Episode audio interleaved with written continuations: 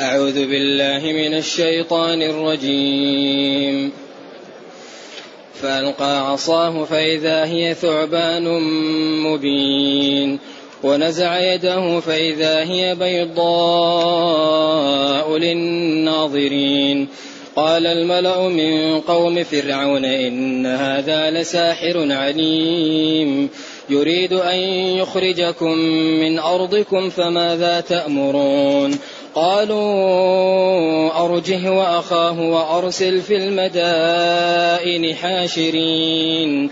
يأتوك بكل ساحر عليم. وجاء السحرة فرعون قالوا إن لنا لأجرا. قالوا إن لنا لأجرا إن كنا نحن الغالبين. قال نعم وإنكم لمن المقربين. قالوا يا موسى إما أن تلقي وإما أن نكون نحن الملقين. قال ألقوا. فلما ألقوا سحروا أعين الناس واسترهبوهم وجاءوا بسحر عظيم. وأوحينا إلى موسى أن ألق عصاك فإذا هي تلقف ما يأفكون فوقع الحق وبطل ما كانوا يعملون. فغلبوا هنالك وانقلبوا صاغرين وألقي السحرة ساجدين. قالوا آمنا برب العالمين رب موسى وهارون.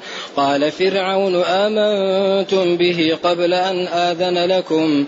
قال فرعون آمنتم به قبل أن آذن لكم إن هذا لمكر مكرتموه في المدينة لتخرجوا منها أهلها فسوف تعلمون لو قطعن أيديكم وأرجلكم من خلاف ثم لأصلبنكم ثم لأصلبنكم أجمعين. قالوا إنا إلى ربنا منقلبون.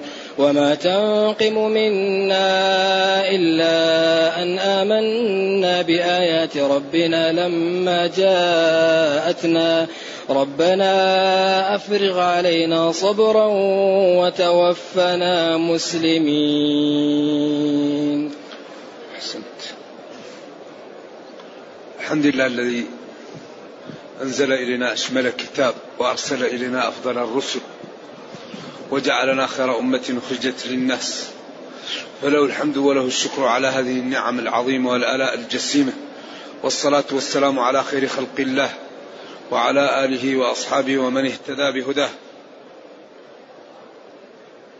ما بعد فإن الله تعالى يبين في هذه الآيات خطورة الكفر وفضل الاستقامة وأن الله تعالى هو المؤيد لرسله. فيبين في هذه الآية أول الآيات يا شيخ يقول جل وعلا فألقى عصاه. ألقى رمى عصاه. طبعا معروف أنه موسى. ألقى الموسى عصاه فإذا هي ثعبان مبين. ثعبان حي ذكر مبين واضح كبير. وفي الإسرائيليات وفي كتب السير والتاريخ أن فمها السفلي يعني طرفه تحت والثاني فوق حتى صار فوق السور. لما فتحت فها أصبح طرف الفم تحت وطرفه فوق السور سور فرعون. وأصيب فرعون بالهلع. حتى إنه ضيع نفسه ونجسها. تقول كتب التاريخ. أنه سلح على نفسه وأنه صار يصيح. آه.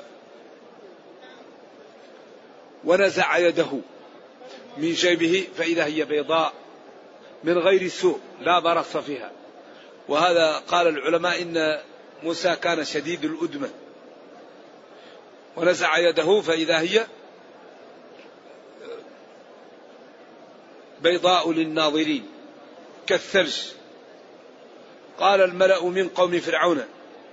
إن هذا لساحر عليم. قال الجمع الملأ الجماعة من قوم فرعون إن هذا أي موسى لساحر عليم بالسحر. يريد أن يخرجكم من أرضكم فماذا تأمرون. ولذلك شيعوا أنه يريد أن يخرج القبط من مصر. وهو يريد أن يأخذ بني إسرائيل. لكنهم كذبوا عليه وتقولوا لكي يتشجعوا على مقاومته وعلى جمع قواهم لغلبته. قالوا أرجه أخره وأخاه معه وأرسل في المدائن حاشرين أرسل في المدائن والقرى حاشرين يجمعون لك الناس يأتوك المدى الذين أرسلتهم بكل ساحر عليم. عليم بالسحر. وفي القراءة الأخرى سحار. قالوا جمع آلاف مؤلفة من السحرة. الذي يقول تسعمائة ألف ساحر.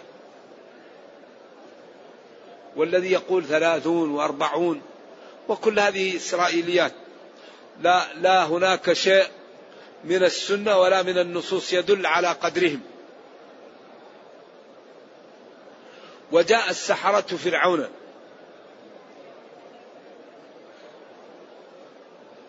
وقالوا إن لنا لأجرا آه إن لنا لأجرا إن كنا.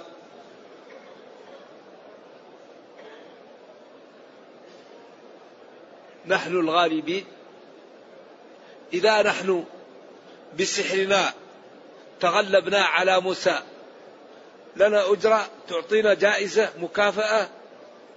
قال نعم نعطيكم جائزة ونجعلكم أصحاب حظوتي ومجلسي. وتكونون قريبين مني. قال نعم.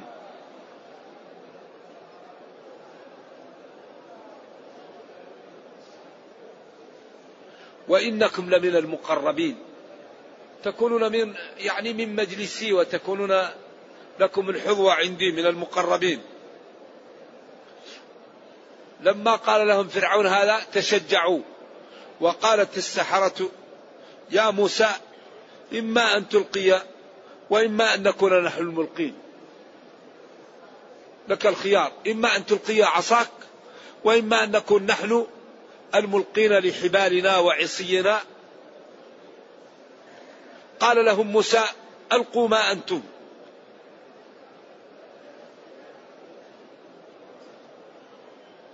قال موسى قال ألقوا. اختصر معهم. قال لهم موسى ألقوا في السورة الأخرى ما أنتم ملقون.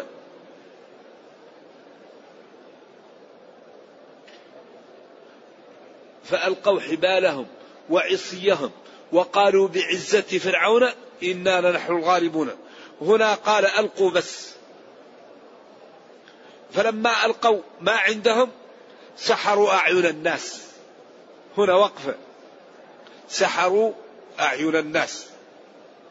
إذا هذا السحر جانب منه ليس حقيقي وإنما هو أعين الناس. لذلك قالوا أتوا بزئبق؟ وأتوا بأصباغ ودهانات. ولما صار الحر وضعوا الزئبق في الحبال فأصبحت الحبال تتحرك للزئبق. واختلف العلماء هل للسحر حقيقة أو ليست له حقيقة؟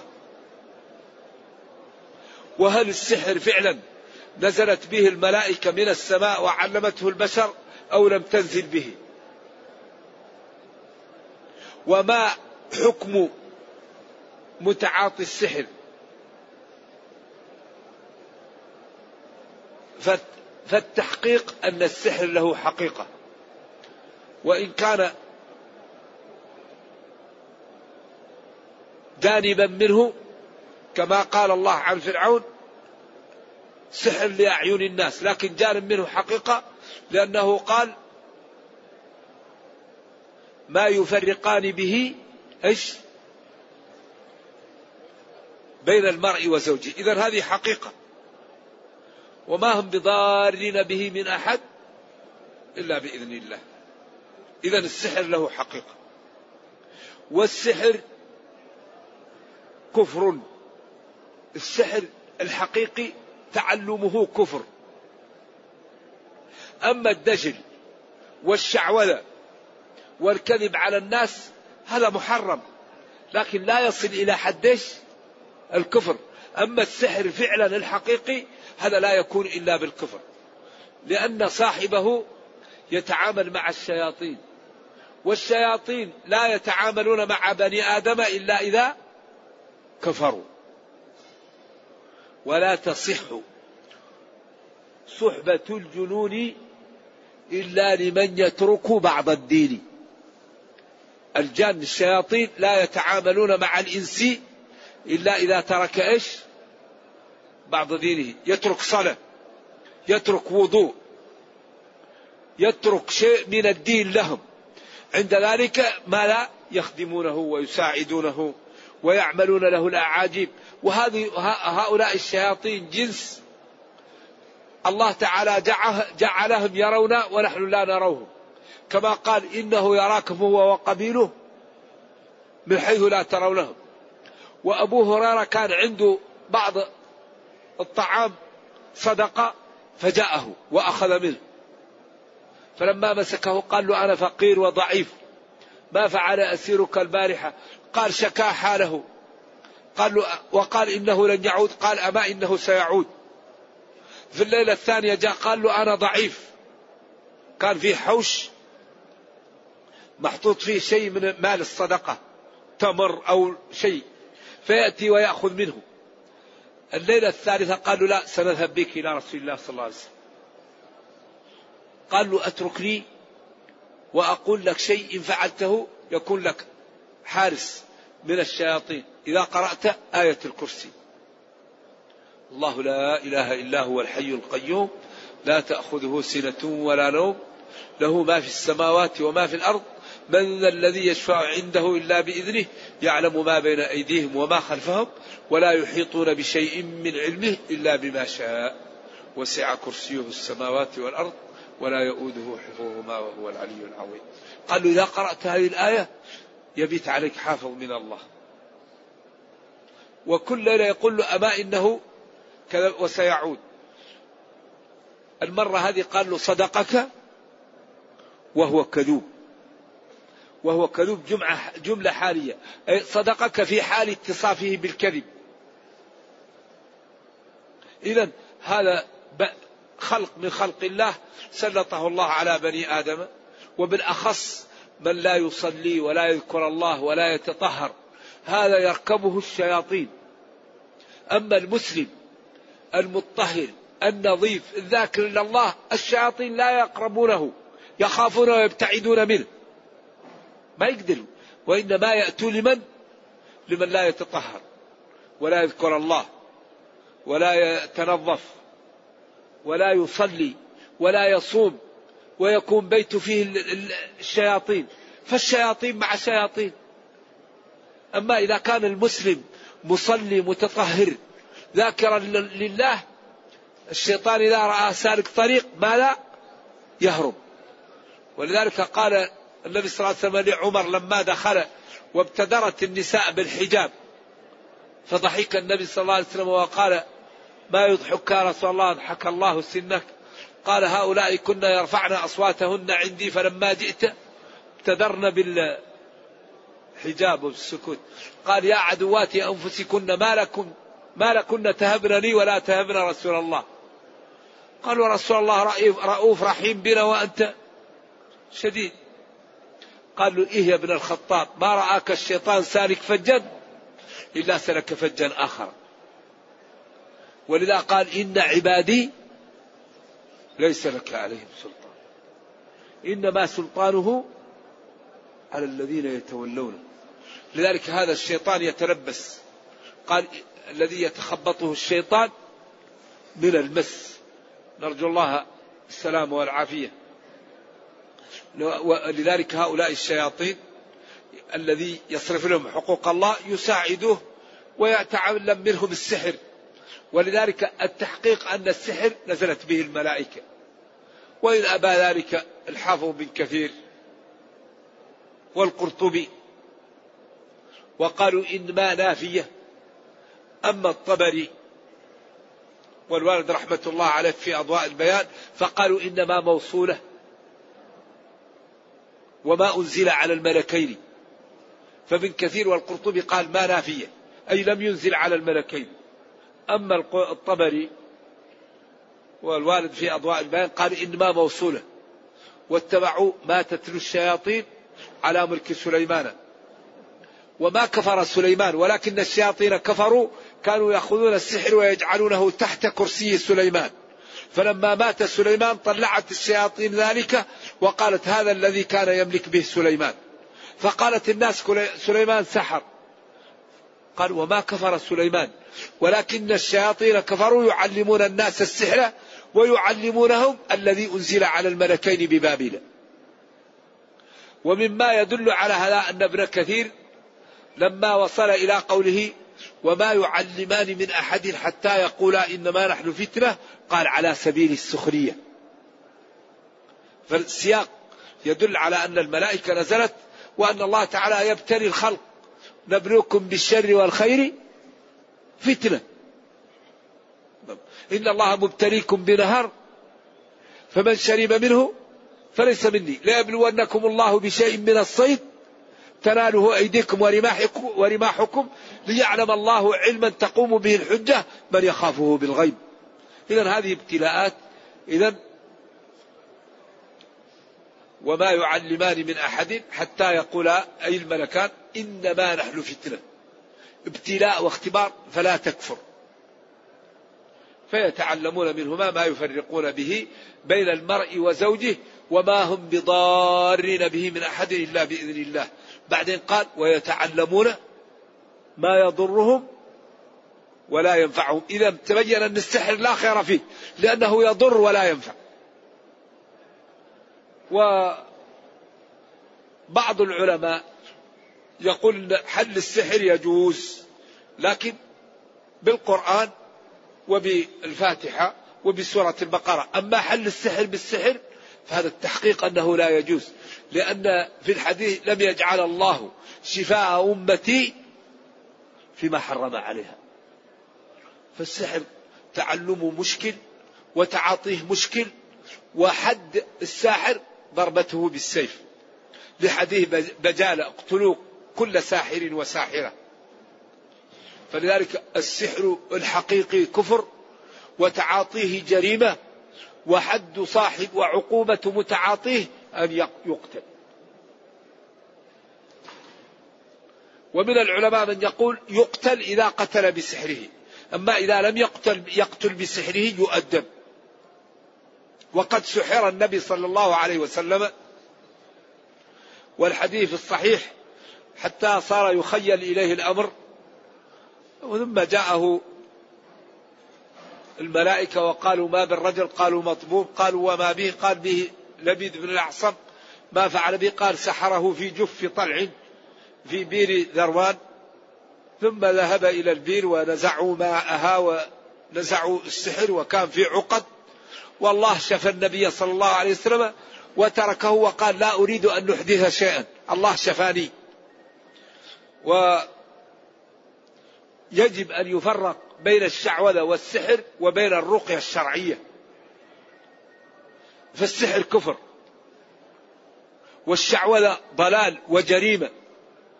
والرقية الشرعية مباحة. لكن الرقية الشرعية يقرأ الإنسان القرآن يقرأ سورة البقرة يذكر الأدعية التي وردت الأدعية التي وردت عن النبي صلى الله عليه وسلم وعن الصحابة وعن السلف يعمل بها فهذا جائز. ولذلك قال هل لا يعني لما لا يعمد أحدكم إلى أخيه ويقتله الرجل الذي رأى صاحبه وهم في طريق الحج.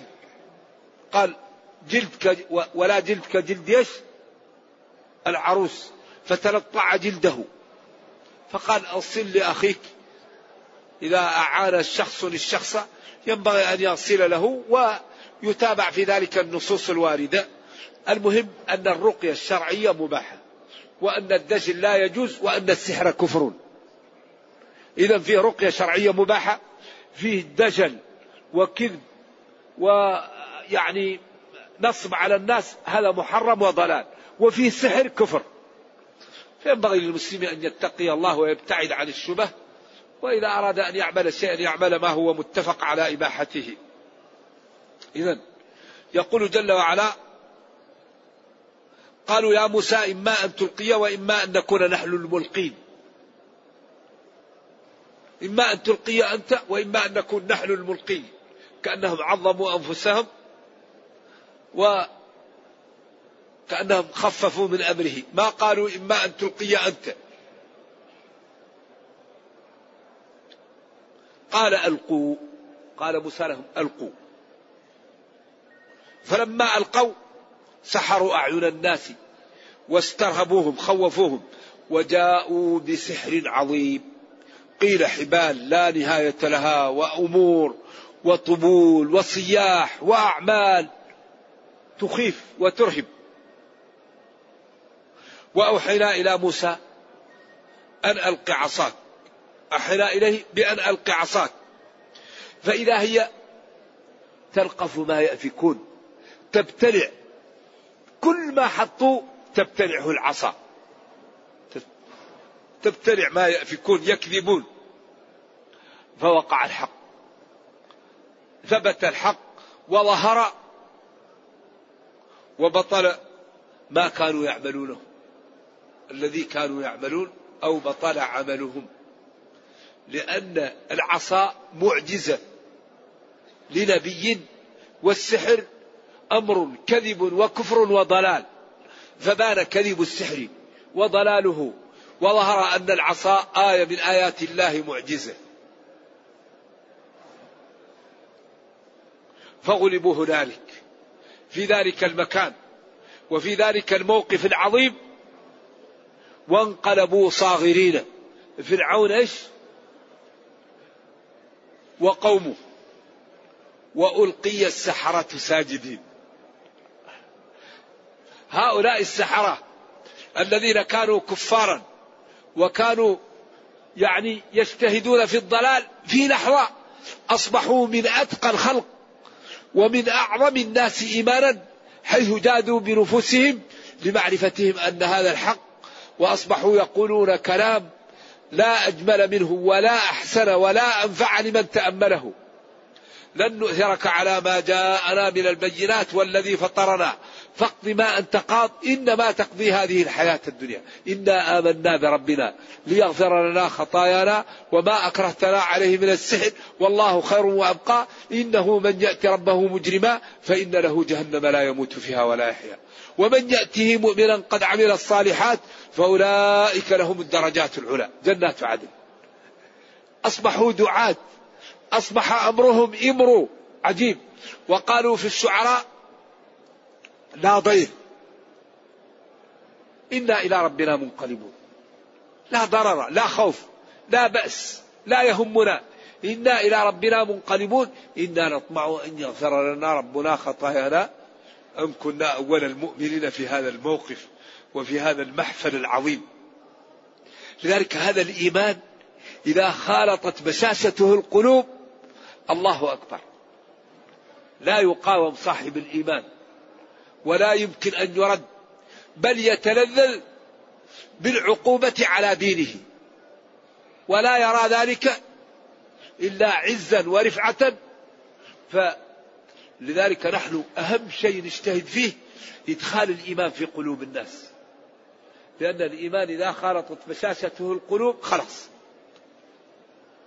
لا يهم لا في قتل ولا في سجن ولا في شهوة ولا في أي شيء. ولذلك أهم شيء أن نزرع الإيمان في قلوب الناس. هؤلاء السحرة لما رأوا العصا وكانوا أبصر الناس بالسحر أيقنوا أن العصا ليست من السحر. إذا ما هي؟ إذا هي وحي هي شيء من الله. فالإيمان أرغمهم على السجود. وقال فألقي السحرة ساجدين. وقالوا لا ضير. وقالوا لن نؤثرك على ما جاءنا من البينات. وهنا طوى القصة وقال وألقي وألقي السحرة ساجدين الإيمان في قلوبهم أرغمهم على السجود. قالوا آمنا برب العالمين برب الكون. رب موسى وهارون اللذان اللذان جاءنا بهذه المعجزة العظيمة التي أيقنا بها أنهم صادقون وأن ربنا هو المعبود بحق. وأن فرعون كذاب ودجال وأن ما عنده إلا الشعوذة والسحر. قالوا آمنا برب العالمين رب الكون. هذا رب الكون هو رب موسى وهارون.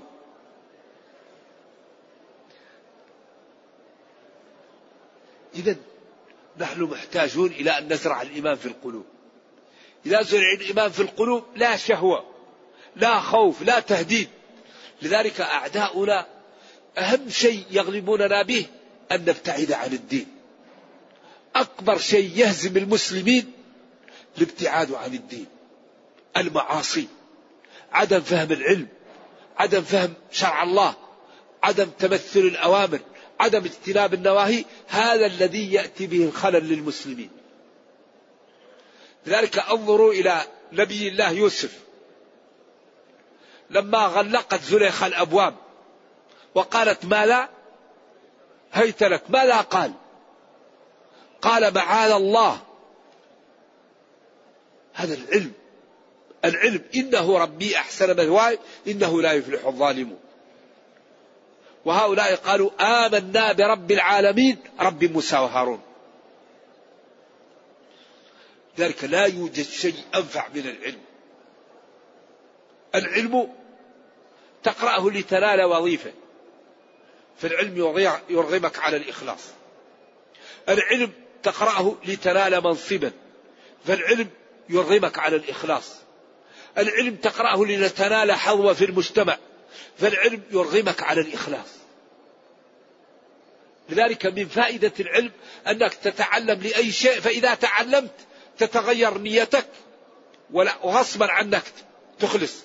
قال بعض السلف تعلمنا العلم لغير الله فأبى العلم أن يكون إلا لله. العلم أمر عجيب. العلم يعطيك متعة النوم ومتعة السفر ومتعة النظر ومتعة السلام ومتعة المخالطة ومتعة الخلوة. كل شيء تجده ممتع إذا تعلمت وعملت بعلمك. الحياة تكون لها طعم.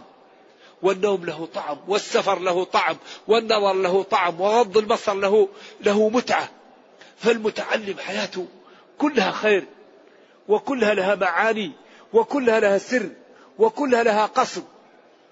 أما الجاهل المسكين يريد أن يتطهر يتنجس يريد أن يكرم يؤذي يريد أن يقع في الحلال يقع في الحرام. فالجاهل مثل المسكين الأعمى. حياته كلها نجسة. فلذلك الحق حري بنا أن نتعلم. هؤلاء السحرة لما تعلموا السحر قالوا آمنا برب العالمين. رب موسى وهارون. قالوا لا ضير. قالوا لن نؤثرك. لذلك حري بنا أن نتعلم. ومن أخص هذا الكتاب الذي لا يأتيه الباطل من بين يديه ولا من خلفه تنزيل من حكيم حميد. قال فرعون لموسى ومن معه آمن وللسحرة آمنتم به؟ قرأت. حفص آمنتم. الجمهور قالوا أآمنتم به. قبل أن آذن لكم قبل أن أن تستأذنوني بالإيمان به وأقول لكم آمنوا. إن هذا لمكر مكرتموه في المدينة. إن هذه لجريمة. نكراء ومصيبة عملتموها في المدينة لتخرجوا منها أهلها. شوف شوف المغالطة.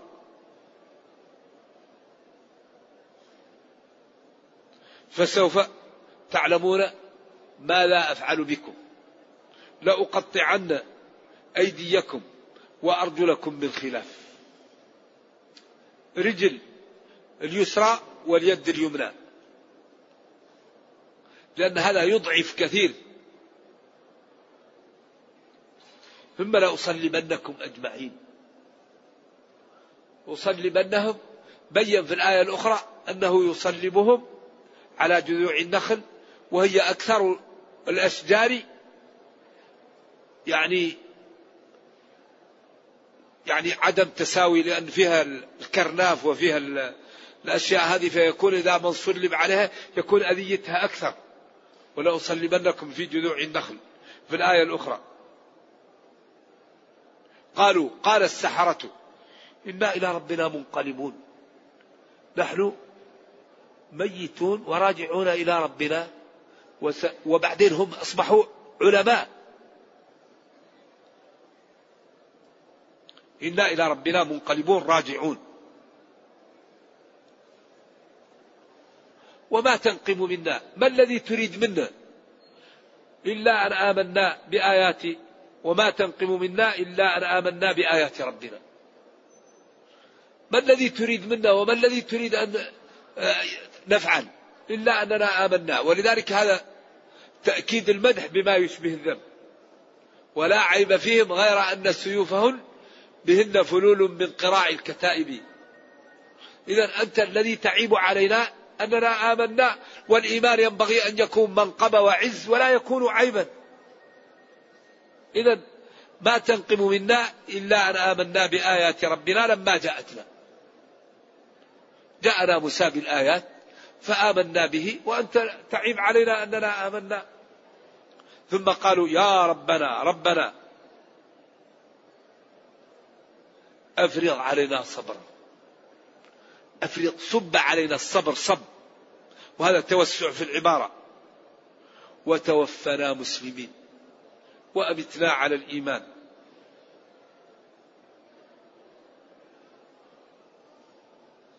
هذا الإيمان أمر عجيب. هؤلاء السحرة قبل وقت قليل كانوا كفار. فلما تيقنوا أصبحوا بهذه المثابة دعاة. ربنا أفرض أصبب علينا صبرا. وتوفنا مسلمين. أمتنا على الإيمان. وهذا دلالة على الفقه. توفنا مسلمين. لأنه أخطر شيء المدة اللي قبل الموت. هذه هي اللي عياذا بالله نرجو الله السلام والعافية. قد يأتي الإنسان للإنسان ويتلبسه قبل الموت بلحظات ويكفر. لذلك يا مقلب القلوب ثبت قلوبنا على دينك قالوا ويموت المسلم وهو غضبان. قالوا إن المسلم الحق. إذا جاءته الغرارة يأتيه الشيطان ويحاول أن يكفره. فيغضب المسلم من استهزاء الشيطان به. كيف يسخر به ويحاول أن يكفره؟ فتأتيه المنية وهو غضبان لأنه يحاول أن يصارع الشيطان. كيف الشيطان يهزأ به ويقول له يكفر؟ فتأتيه المنية وهو غضبان لأن الشيطان يحاول أن يكفره. لذلك هذا وتوفنا مسلمين. هذا دلالة على الفقه والفهم. وقال الملأ من قوم فرعون الجماعة العظماء من قوم فرعون أتترك موسى وقومه ليفسدوا في الأرض؟ هكذا يفعل الجبارون المجرمون. يظنون أن المصلحين مفسدون. قال اخرجوا آل لوط من قريتكم إيش؟ إنهم أناس يتطهرون. هل هذا مدعاة للإخراج أو الإكرام؟ لذلك الجبابرة هؤلاء مشكلة الله يكفينا شرهم. وما تنقم منا إلا أن آمنا بآيات ربنا لما جاءتنا. ربنا أفرغ علينا صبرا وتوفنا مسلمين. وقال الملأ الجماعة من قوم فرعون أتترك أتذار موسى وقومه؟ أتترك موسى وجماعته ليفسدوا في الأرض؟ ويذرك ويتركك وآلهتك وعبادتك أو أصنامك التي تعبد؟ يذر جاء منها المضارع والأمر. أما الصياغ الأخرى لم تستعمل. ترك وتركا إيه، ولكن يذر وذر بس. الأمر والمضارع. أما الماضي والمصدر واسم الفاعل واسم المفعول لم يأتي من هذا الفعل. العرب استعملت منه المضارع والماضي. ويتركك وآلهتك آلهتك يعني عبادتك أو أصنامك التي تعبد. قال سنقتل أبناءهم ونستحيي. وهذا يدل على أنه وقع إيش؟ مرتين. المرة الأولى عند ميلاد موسى. وأوحينا إلى أم موسى. أن أرضعيه فإذا خفت عليه فألقيه في اليم. ولا تخافي ولا تحزني إنا رادوه إليك وجاعله من المرسلين. أمران ونهيان. وبشارتان في أقل من سطرين. أن أرضعيه فإذا خفت عليه فألقيه في اليم. ولا تخافي. ولا تحزني. إنا رادوه إليك وجاعله من المرسلين. أمران ونهيان وبشارتان في أقل من سطرين. إذا هذا الدين وهذا الكتاب لا يقاوم. أبدا. فأول نزل عليه الوحي. وحي الشيطان طبعا اللي هو جاءه الكهنة وقالوا سيولد لولد ويزول مل ويزول ملكك على يديه. فأصبح يقتل أبناءهم. فلما كثر القتل أصبح سنة يقتل وسنة يترك. فهارون ولد في السنة الذي لا يقتل وموسى ولد في السنة الذي يقتل فيها. فأخذته أمه ووضعته في تابوت ورمته في الماء. فأصبح كل ما رأى أحد أحبه قال وألقيت عليك محبة مني. ولذلك القدرة الهائلة فرعون يريد أن يقتل موسى والله قدر أن يتربى في بيته ويقتله ولذلك فالتقطه آل فرعون ليكون لهم عدوا وحزنا. ما يقوله ما يقوله جلة علماء البلاغة أن اللام لام العاقبة ولام الصيرورة لا غلط. اللام لام كي. وما تشاءون إلا أن يشاء الله فأشاء الله التقاطهم له لكي يجعله لهم عدوا وحزنا. إذا هذه القدرة هائلة هو يقتل ويعمل ويحتال وهو يتربى في بيته ويموت على يديه. إذا الله هو المخ... هو الفاعل يدبر الأمر الكبير المتعال. إذا من يغالب الله مغلوب. إذا هذه المرة الأخرى بدأ يقتل أبناءهم ويستحيي نساءهم المرة الأخرى هنا.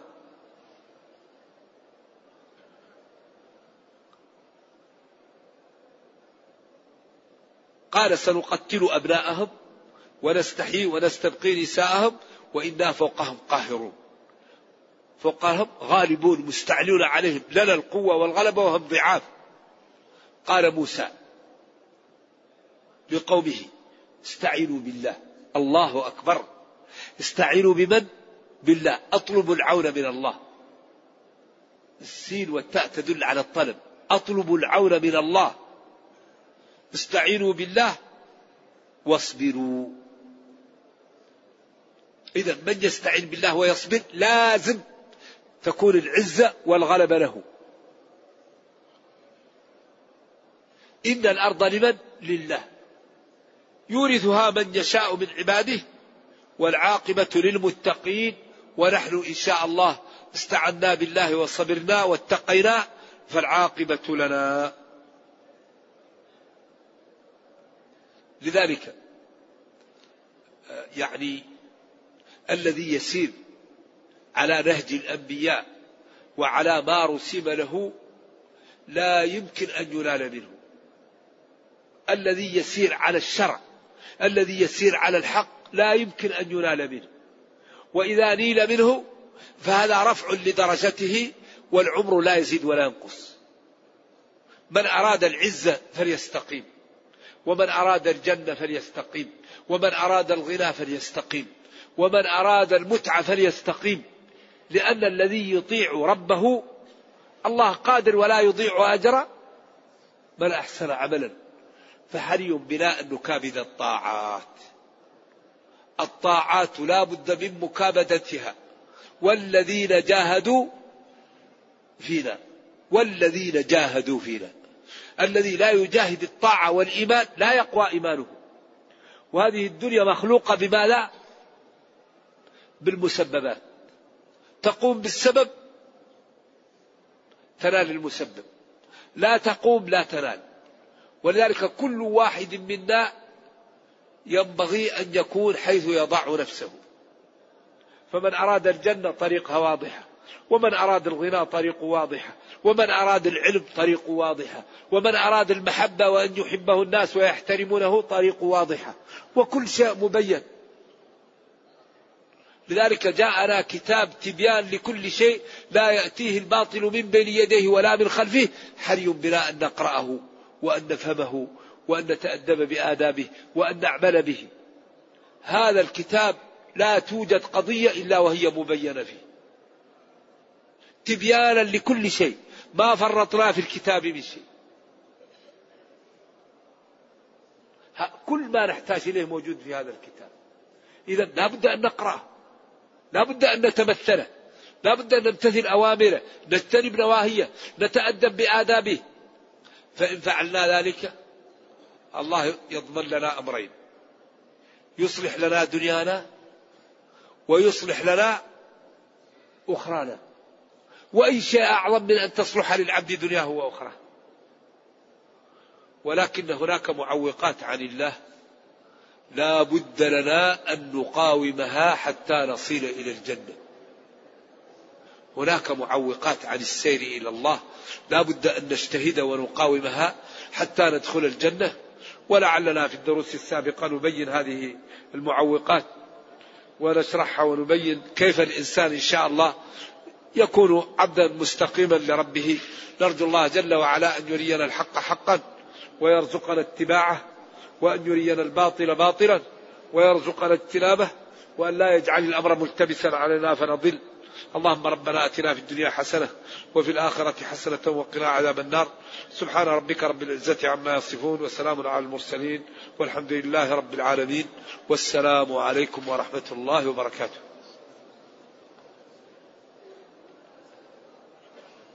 يقول السؤال الأول هل الذي لم يبت في منى عليه شيء؟ الجمهور يقولون إن المبيت بمنى واجب.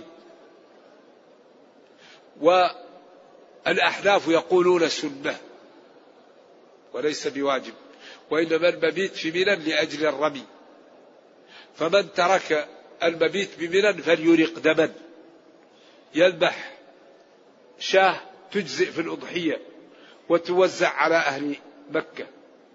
هل تجوز الصلاة نيابة عن الميت؟ لا يصلى عن أحد. لا نيابة في الصلاة. لا يصلي الإنسان إلا لنفسه. الصلاة لا تقبل النيابة. لذلك كل ما كان الإنسان عنده العقل تجب عليه الصلاة. ولذلك قالوا من تركها فقد كفر. ليس بين العبد أو الشرك إلا ترك الصلاة. من ترك الصلاة فهو مع فرعون وهامان وقارون وأبي بن خلف. هذه نصوص خطيرة جدا. إذا لا نيابة في الصلاة. يقول إذا كنت متمتعا وأحرمت من أبيار عالي وتحللت بعد العمرة وأردت أن نحرم للحج فهل نحرم من الفندق؟ نعم تحرم من الفندق.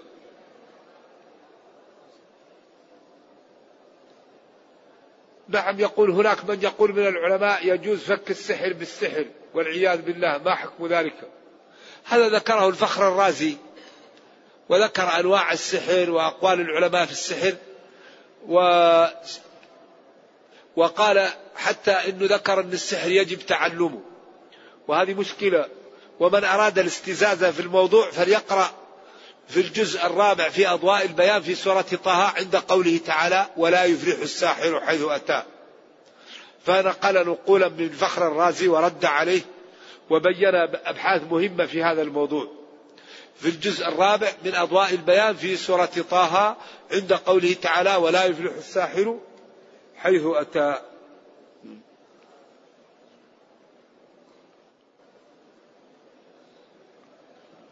يقول هم في السودان في جوامع فيها قبور هل تجوز الصلاة فيها؟ نعم تجوز الصلاة في, القبر في المسجد إذا كان المسجد بني قبل القبر. أما إذا كان المسجد بني على القبر فهذه تكون مشكلة. وإن, لم ت... وإن وجدت مسجد آخر صلي فيه. إن لم تجد صلي إن شاء الله ولا شيء عليك. نعم. يقول الله واجب الوجود هل هو سبب كل موجود؟ ما تفسير هذا. كان الله ولا شيء. ولذلك بعض غير المتأمل عابوا على شيخ الإسلام وقالوا إنه يقول بحوادث لا أول لها وهو لم يقل هذا. وإنما قال أن الله تعالى أوجد الكون وما من وقت إلا ويمكن أن الله أوجد الكون قبل ذلك وكان الله ولا شيء. ولذلك هذه الأمور أخطأ فيها خلق لا يعلمه إلا الله. أيوة لأن الله هو الذي أوجد الكون.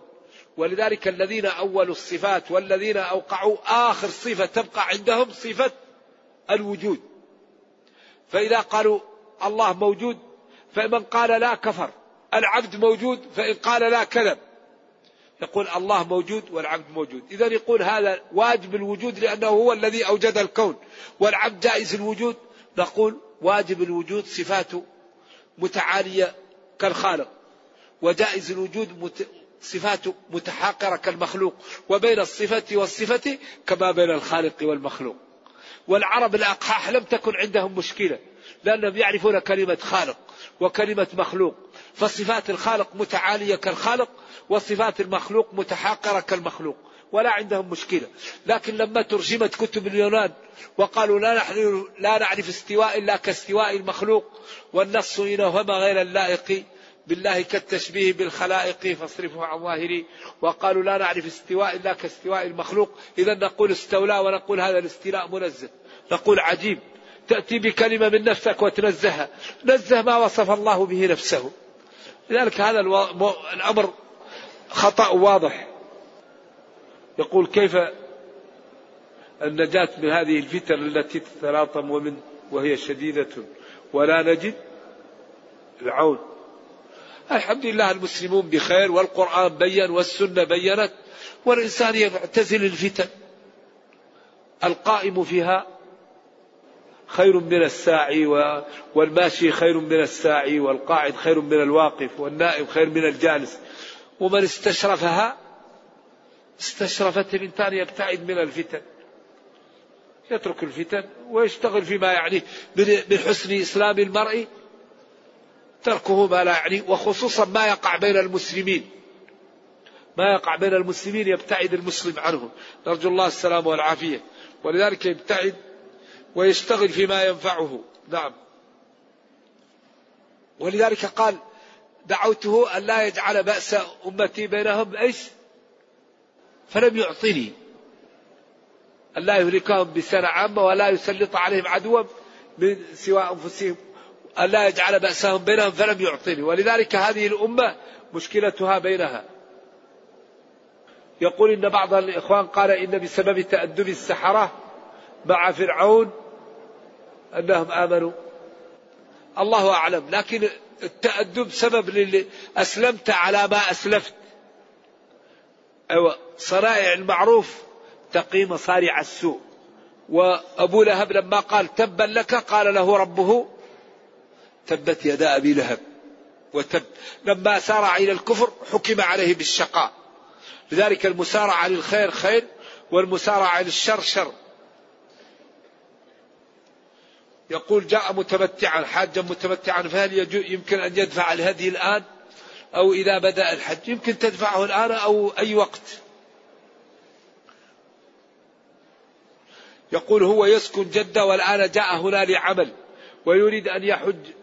فما لا يفعل إذا ذهب إلى جدة في اليوم الثامن أو السابع من ذي الحجة. وهل أصبحت من أهل المدينة؟ لا إذا أردت الذهاب إلى الحج لا تتعدى الميقات إلا وأنت محرم. هن أي المواقيت؟ لهن لأصحابها. ولمن أتى عليها من غير أهلها ممن أراد الحج أو العمرة. أي إنسان يريد الحج أو العمرة يمر بالحليفة لازم يحرم منها. أي إنسان مثلا يمر من أهل المغرب لازم يحرم من الجحفة. أي إنسان يمر بهذه المواقيت أي واحد من هذه المواقيت وهو ذاهب لمكة فلا يتعداها إلا بالإحرام. هن أي المواقيت لهن. ولمن أتى عليهن من غير أهلهن ممن أراد الحج أو العمرة. فالمهم أنك لا تتعدى الميقات اللي في طريقك إلا وأنت محرم. نعم.